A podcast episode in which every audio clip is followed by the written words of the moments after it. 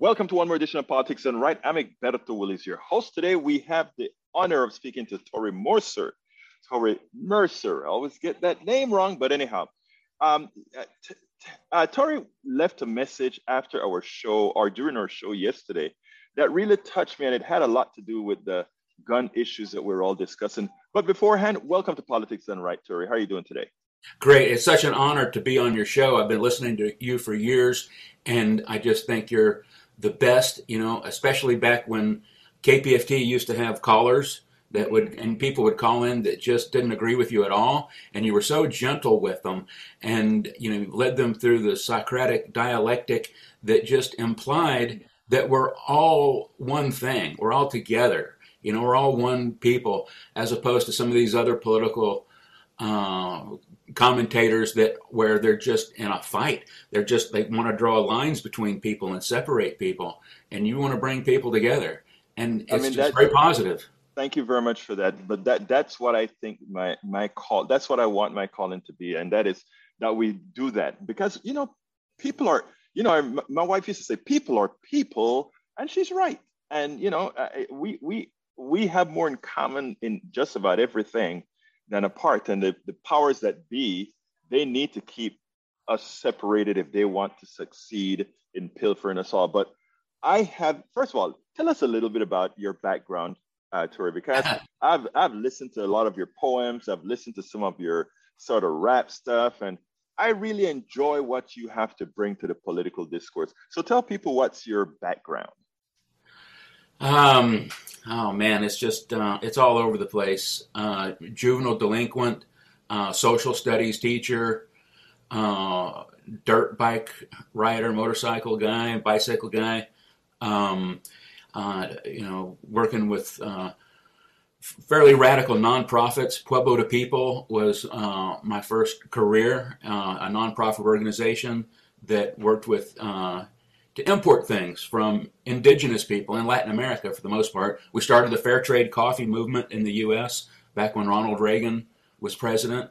We flew plane loads of Nicaragua Sandinista coffee into Canada, roasted it in Canada, and then sold it in the USA with a, you know, a big FU to Ronald Reagan. Uh, so we broke the embargo, and uh, and it's just been one thing after another after that pirate radio. We did a pirate radio, pirate radio here in Houston for 18 months. You know, eight hours a day of fresh public affairs. I mean, it wasn't just you know a bunch of kids up there, you know, playing their old Who records. We were uh, doing so, and that's why we got away with it. You know, the FCC let us broadcast for 18 months because we were, you know, fulfilling uh, the duty of radio mm-hmm. to inform people. We had all kind of folks that were you know, KPFT programmers that had uh, gotten, you know, kicked off, and um, uh, they're doing public affairs. They weren't making a lot of money, but you know, solid public affairs programmers, many of which are back on the air now. Um, but um, uh, it's uh, you know every kind of solidarity campaign uh, in Latin America when you know all the civil wars were going on down there. You know, you're from Panama, you already know what I'm talking about. Exactly. Nicaragua, El Salvador, Guatemala. So you know we had solidarity campaigns here in Houston. So that's my perspective. Uh, never quite fit in with uh, you know the hardcore Marxist-Leninist kind of leftists. I was always more uh, civil libertarian oriented and uh, but still solid socialist. So you know, uh, not a lot of people over in my camp. So I've always had to work with uh, you know other people. You know, uh, uh, never found a lot of right ground with right wingers. You know, haven't worked with them too much.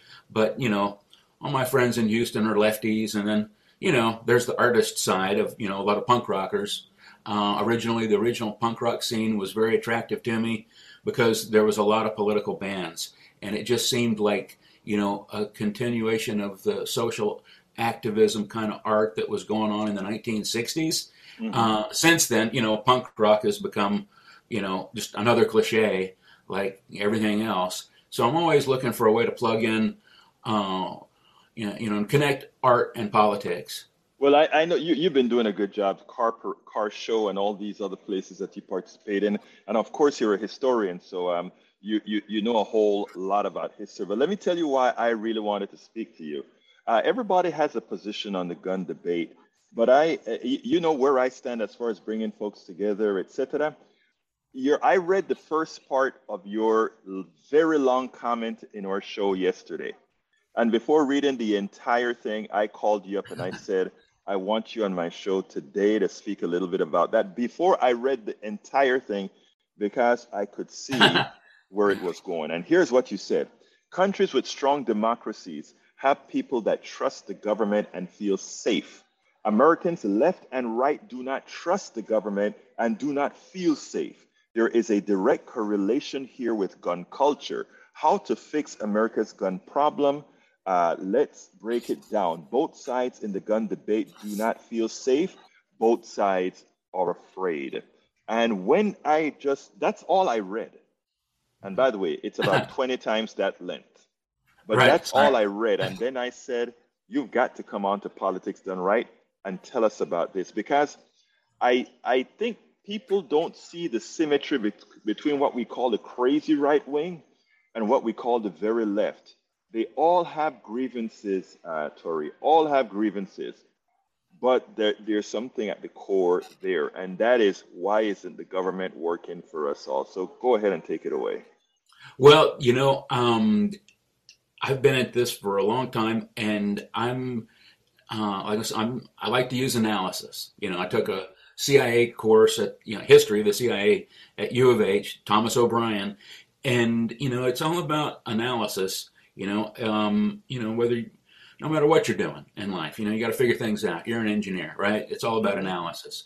And uh, so I find that increasingly that you know the whole left and right uh, way of looking at the world just doesn't work anymore because it's the world's more complex than that. And uh, this and as you know we become one world, you know, it gets even more complex because there's, you know, so many different political systems and philosophies. And uh, so it's, uh, you know, I don't think in terms of left and right anymore. Um, I think in terms of, uh, you know, how are we going to all kind of get on the same page? You know, we're trying to get through this dialectic. You know, we're trying to bring very disparate points of view together to be on the same page. And so um, it's you know a lot about listening. It's a lot about analyzing. You know, there's what people say, and then there's the subtext. You know, what does that mean in the analysis? You know, as a poet, I like to put things into metaphors. And um, when I hear the right wingers, you know, talk about gun rights, you know, and I'm not I'm thinking at the cultural level, the mass mm-hmm. level, not at the NRA level, which is basically a lobby group for the gun industry. And you know, we know what they want. Lapierre, mm-hmm. they just want some money, and they're going to get it. And uh, uh, that's not the gun culture. Okay, the gun culture is the entire country before it was a country, and uh, you know, guns were part of our safety. You know, when back when there was this, these single shot muskets, you know, there's you know, there's wolves outside, you know, and you got to, you know, you got to go outside to go to the bathroom. You know, you got to take your gun outside with you just to go to the bathroom. You know, it's about feeling safe, and guns make us feel safe, and that's from you know, you know, the get go. And so when uh, I, I see the right wingers, and we're what we call right wingers, and call gun nuts, and you know, gun culture people, you know, they're all about this. Uh, what is it? The Second Amendment. Um, right to bear arms. So we got to break that down. Uh, what is that about? You know, it's not about hunting. It's about King George. And King George can represent both domestic and foreign enemies. You know, he was the king from another place, but he was also, you know, English and all the colonists were English. He was a domestic problem before he was a foreign problem. And so, as a poet, I like to think of King George you know, uh, you know, he's not mentioned in the Constitution, but you know, the Second Amendment's all about King George, and that just represents authoritarianism. You know, it represents the antithesis of the ideal. Not that we've reached the ideal, but the ideal is a dem- democratic horizontal society. And King George, you know, represents authoritarianism, whether domestic, like Donald Trump, or whether foreign, like some, you know, autocratic system that might be imposed from without.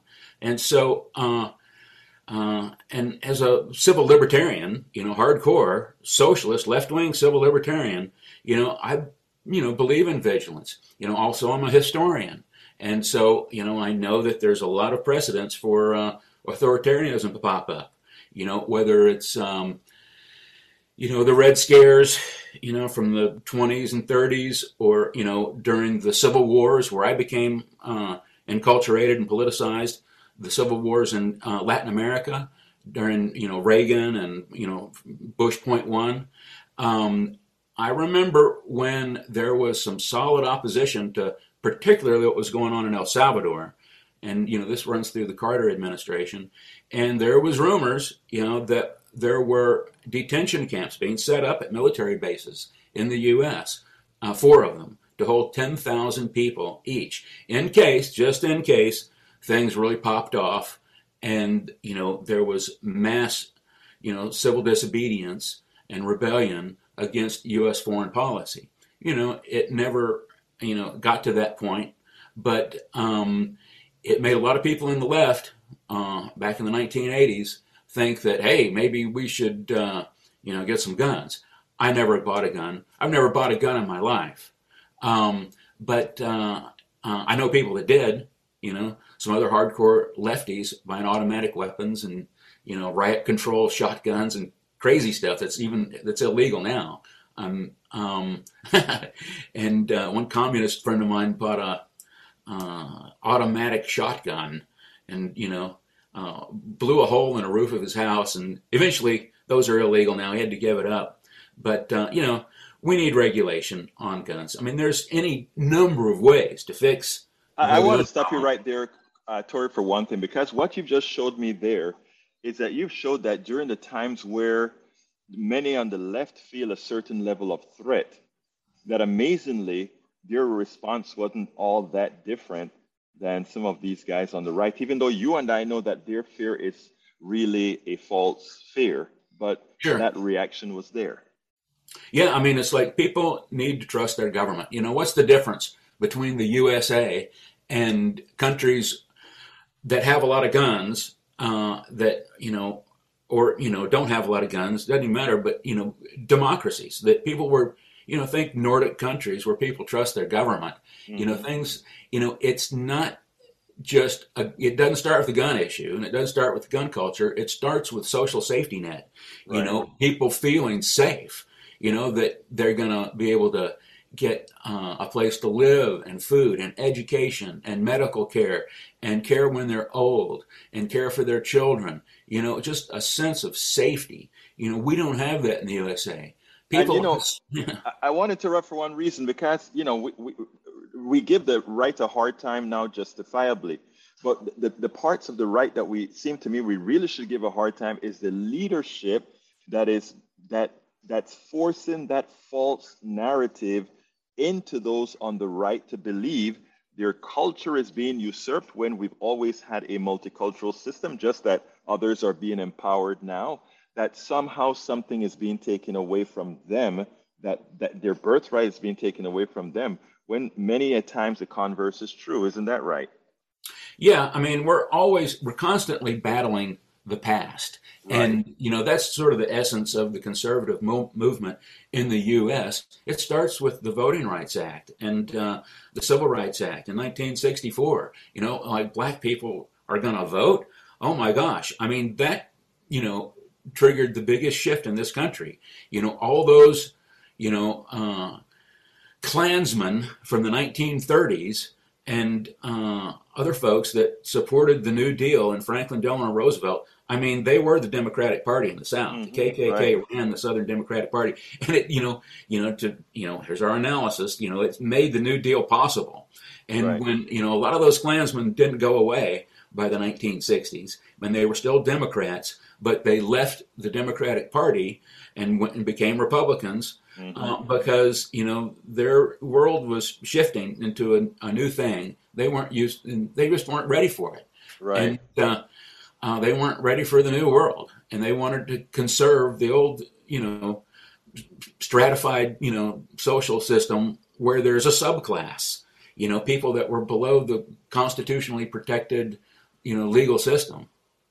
Yeah, I like I like the way that you brought in, and uh, you remember I said I only read the first part, which is what I wanted to discuss, and then how you brought in Chile and all the things that happened with Pinochet and Allende. What I really want to talk about right. now is what do you see as a solution with uh, the gun issues, with gun regulations, etc. How do you see a solution that both the left and the right will accept? Well, there's two fixes. One is very long term, and it's a cultural fix, and it has to do and when you start with guns you start with providing people everything they need to feel safe. You know the social safety net you know from cradle to grave. And um, you know it's a little more difficult here in this incredibly class stratified society that's multicultural. You know it's a lot easier here than it is in switzerland okay? I mean it's just like that's a long-term fix okay? The short-term fix is to uh, basically satisfy the needs you know the deep needs what we would call the subtext of both of these sides. You know, the right wingers we call them, or the gun nuts, and you know the you know progressives or just you know people that are afraid to send their kids out of their house because you know they, you know they go to church or to school or to the mall and the kids are going to get shot. You know, so uh, how do we you know deep listen to both of these sides and come up with some kind of legal solution as opposed to a cultural solution. And so, um, you know, when I hear, you know, the right wingers, because, you know, um, I think that's who, you know, people on the progressive left need to listen to the most because, you know, we're too busy listening to ourselves and we understand what that problem is. We understand what our needs are. But in order to get to the solution and move this ball down the field, we need to, you know, do some deep analysis of the right. You know, and I'm not talking about you know, the gun lobby and these people that are just exploiting the chaos because there's no end to, you know, people that will exploit chaos for profit. They're not going to go away. But the people that are really concerned, you know, like these, you know, kind of right wing veterans that listen to Fox, Fox News and uh, they've uh, been in the military, they've uh, uh sworn an allegiance to the Constitution, and, uh, you know, they might not be scholars. So I'm kind of, energy, you know, kind of you know, interjecting a little bit here, but you know, they're afraid of King George. You know, to use a metaphor, they're afraid of, you know, back in the '50s it was, oh, the communists are going to take over the government. You know, and then uh, now it's like, uh, you know, now Bernie Sanders is going to take over the government. You know, who knows? You know, these, you know, their analysis isn't great, but you know, they're basically it comes back to a legal position of defending, uh, you know, using the Constitution. Which has its good points and bad points, but using that Second Amendment to basically say, you know, we need to be aware of authoritarianism. We need to be aware of overreach by, you know, our government or any other government, you know, and, you know, what they're really afraid of is gun confiscations, you know, doing something that's outside of their will and um, having a gun registry. Okay, so uh, how do we, you know, get to a safe place and satisfy the progressives on the left and uh, satisfy everybody, the people on the right? How do we, you know, get to a point where we have background checks and you know safety uh, insured? You know that somebody knows how to use a gun, it's not mentally unstable. Um, how do we do that without having a gun registry?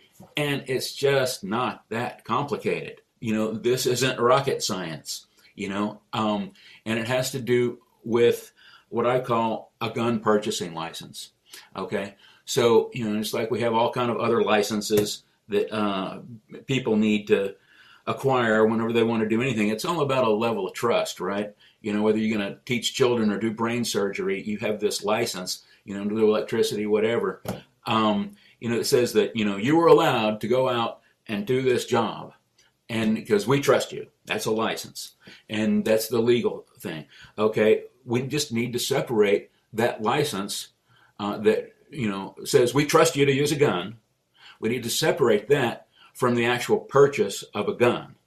Okay, now people that sell guns have those licenses. I mean, people that have, uh, you know, gun stores, you know, they have to get a license from the government that says, you know, we trust you to sell these guns. And they have to, like, you know, do their due diligence and uh, um, you know make sure they're not you know doing illegal things with their guns, you know, selling them to, you know, overseas or whatnot. Um, and so just, uh, it's that simple. Uh, we separate the license to buy a gun from buying a gun. You know, you get a license to drive a car doesn't it mean your car is registered. You don't have to buy a car. You just need, you know, you get a license to drive. The government says we trust you to drive a car, and uh, then imagine if when you went to buy a car, you had to show that license, and you can't buy a, a car without a license that shows, you know, you can drive safely. But there's no connection between the purchase of the car and the license. You know, you're not registered. Um, and so that's how a, a, a, gun purchasing license would work. It would basically just extend the license from a gun dealer to a gun owner, uh, except um, you know there's no connection. You you know by law the gun uh, sellers you know would not be able to register you as the purchaser of the gun if I understand your concept is, but you have to qualify for the license, which means that license would make sure that you're mentally competent, that you haven't beaten your wife, that you haven't done all of these things. And once you prove that you're a responsible citizen, you have a license to go out there and buy weapons. The part that you didn't cover in your article is what about weapons of war? Do you want to? We should prohibit the sale of those in your in your phase, or or what? Yeah, I don't think that. Uh, you know, the ultimate concept is safety. You know, so we want guns to make us feel safe. You know, and you know, I mean, I don't want one, but that's why a lot of people want them. And so, you know, to protect your house, you know, from a burglar or whatever invading, um, you know, you probably need a small pistol.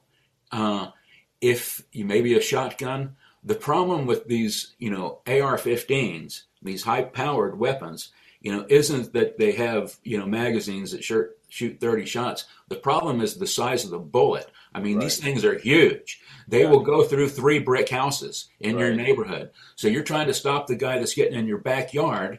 Sure, okay, let's say you shoot him and you stop him, and then it goes through. Uh, it goes you know, through him and kills somebody else. It goes through the wall of your house, and it goes through the wall of the you know the two brick walls of the next house, and then it goes through the two brick walls of the next house. I mean, it's not the right tool for the job. You know, my I mean, question to like, you then is, in as in as much as you're saying this part is easy, there's a small fringe that I don't think would like the idea that I think you're coming to a conclusion of, and that is we probably shouldn't allow the sales of weapons of war like the AR-15. Well, uh, just like you know every other tool that you buy at Home Depot, we need our tools to be safe. You know, we don't need them hurting people, and you know that don't need to be hurt. I mean, yeah, I mean, you might want to shoot the burglar or whoever rapist coming in your house, but uh, you know you can do that with just a small weapon.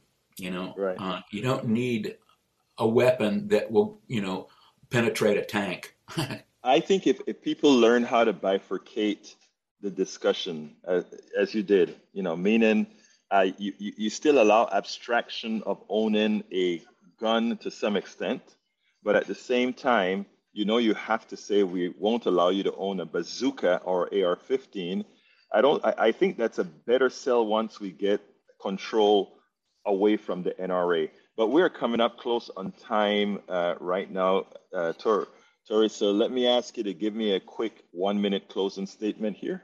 Yeah, ultimately, uh, it's not a legal fix; it's a cultural fix. You know, we need people to feel safe. We want we don't want anybody to have guns, including the police or the military or the civilians. You know, we want a peaceful world where you know there's a horizontal democracy, one person, one vote, not some stranglehold on power like a, a, a, which a republic is. You know, we need to move beyond our constitution. We need a better constitution. We need to fix our culture. You know, everything is south of the culture. You know, every all kind of politics, economics, everything is a subset of culture. So that's the long-term goal is to change the culture.